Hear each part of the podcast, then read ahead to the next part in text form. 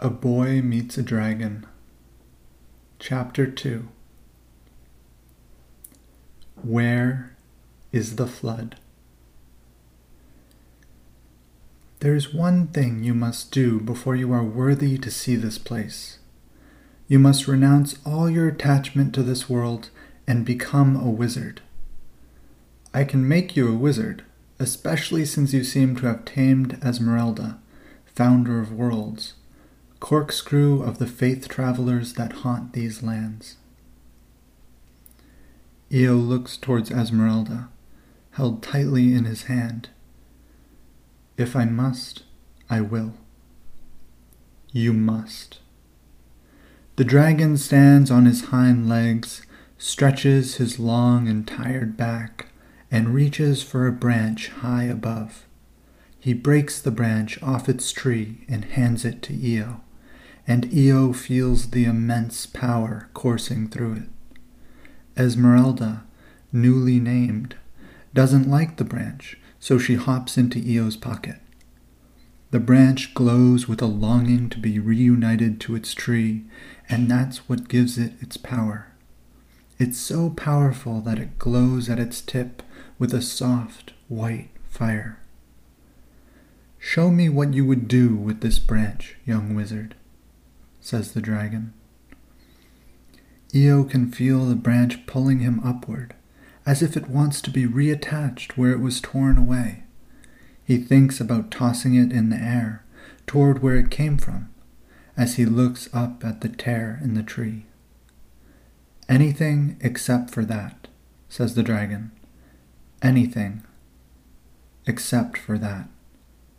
Eeo looks at the branch and he sees that the tip is burning with desire and fire and wants and wishes and power.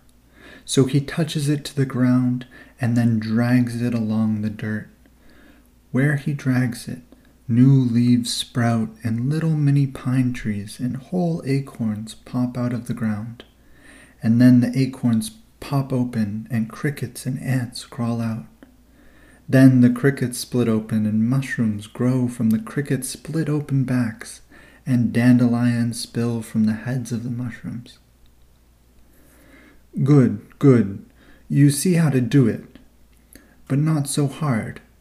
You're making things pop out of things, and that's no good. A softer touch, please. The dragon takes the branch from Eeo's hand and shows him how. He drags it through the air just above the ground with intention. The flowers and dandelions and mushrooms that Eeo had made grow up to meet the branch, and ants and crickets fall out of its shining tip. Seahorses, soaked in water bubbles, bobble up through cracks in the dirt where the flowers are growing. See, says the dragon, everything has a need and we magicians fulfill that need whether we want to or not. We're always working, always guiding, always reaching for the next highway upon which the gloss of life rests and must be forced back onto the main passway. He hands the wand back to Eeo, and Eeo takes it and drags it along the trunk of a tree.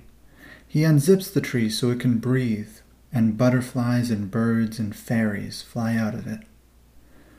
What's that? Eeo says.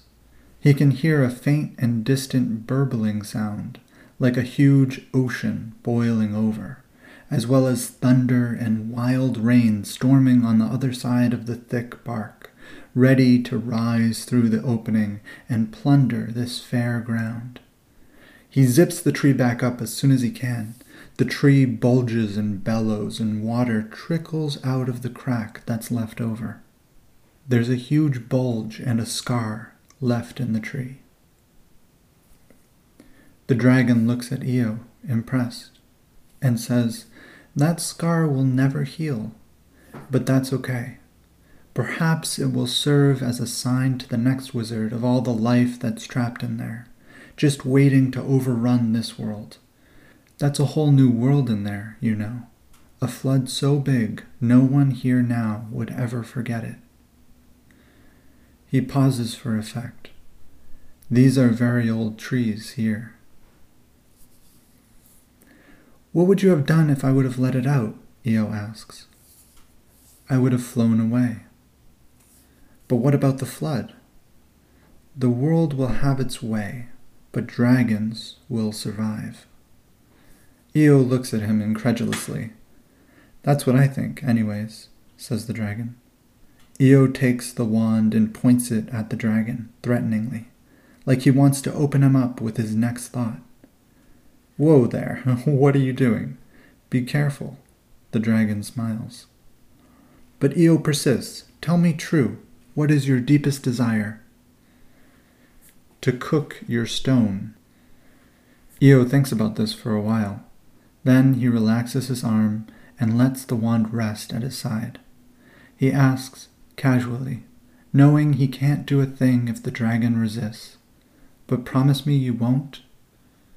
Okay, says the dragon, I won't. Promise? I promise. Eeo thinks he sees two more tiny horns grow from the top of the dragon's head, but they're barely visible if they're there at all. Eeo and the dragon spend the next seven nights together, with the dragon teaching Eeo magic and training him how to tell if someone is lying or not. He even teaches him about what dragons are made of and how to make the elementary particles. In the end, Eeo is happy that he's becoming a magician and the dragon is happy to have someone to talk to. On the eighth day, the dragon says, Well, now you're officially a magician. Eeo spends the eighth day digging for gold, and the ninth through the eleventh day learning how to make magic potions. On the twelfth day, he learns how to draw symbols in the dirt that summon tree creatures and insects and on the thirteenth day he almost dies fighting a dragon from a neighboring grotto. On the fourteenth day, Eeo meets a princess. Her name is Rish. She comes at him with a knife, swings around with a sword, and would have cut his head off, except they'd both stumbled back into one of Eeo's incantations, which was built to offer a protection spell around Eeo. She quickly destroys it though, and Eeo does a lot more running through the underbrush before he arrives where the dragon is sitting. Help, Eeo says. No, says the dragon, with his eyes closed. This is a test. So Eeo runs some more and finds a loose branch and quickly draws on the ground until he summons about a thousand fluorescent butterflies, each of which was hidden in a piece of the world around him. They all fly up together and perch on his shoulders and arms and cover his whole body. When the princess comes upon him, she hesitates. Then she says, What are you doing? Eeo says, Would you dare to destroy such magnificent wonders? Rish says, Yes, but I don't need to. And she forces her blade through the throng of butterflies and touches his throat with the tip. Now come out from under there and die honorably. Instead of complying, he touches her blade with his finger, and a single butterfly daintily crawls onto it, and as it does, the sword disintegrates and falls to the floor as ash. She looks at her blade with fierce eyes and cries out, Roar! as she rushes towards him with her other, smaller blade. But before she knows it, she's in a tightly forming cage made of butterflies, and her knife blade is disintegrated. She freezes in place. She can tell instinctively that, if she moves about threateningly, the butterflies won't hesitate to disintegrate her too.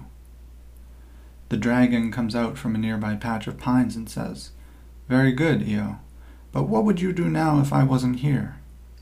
Eeo is still covered in butterflies, so he can't move either. Wait for them to fly away, I guess, says Eeo. But they won't. You're threatening their home. Indeed, Eeo knows this. He's stepping on a puffin pageant and is very close to crushing it. I could try to explain myself and offer her up as food for them to eat. Yes, let's see how that works, says the dragon sarcastically. Oh, I know. I could spit out one of the acorns I've been carrying around and hope it grows when it hits the ground. You know, as a token of my good faith. He proceeds to whisper, Grow, grow, ancient stone, and overwhelm the soil. He spits out an acorn and it grows into a tiny flower. One of the butterflies that's on his nose flies down to inspect the flower. Then, quite suddenly, all the butterflies fly up and away into the trees. Eeo breathes in deeply and quickly removes his foot from the puffin passion. Then he bends down and gives it a kiss. It reciprocates, and his lips turn bright red. And now you still have the same problem you started with. Eeo turns back to look at furious Rish and sizes her up. He shrugs. But she's only got her two mitts on her now. That's koozie. With that, she rushes him and knocks him straight out with her right fist. The dragon has to bargain three gold coins for Eeo's life, and she only gives him up because he was such an easy challenge.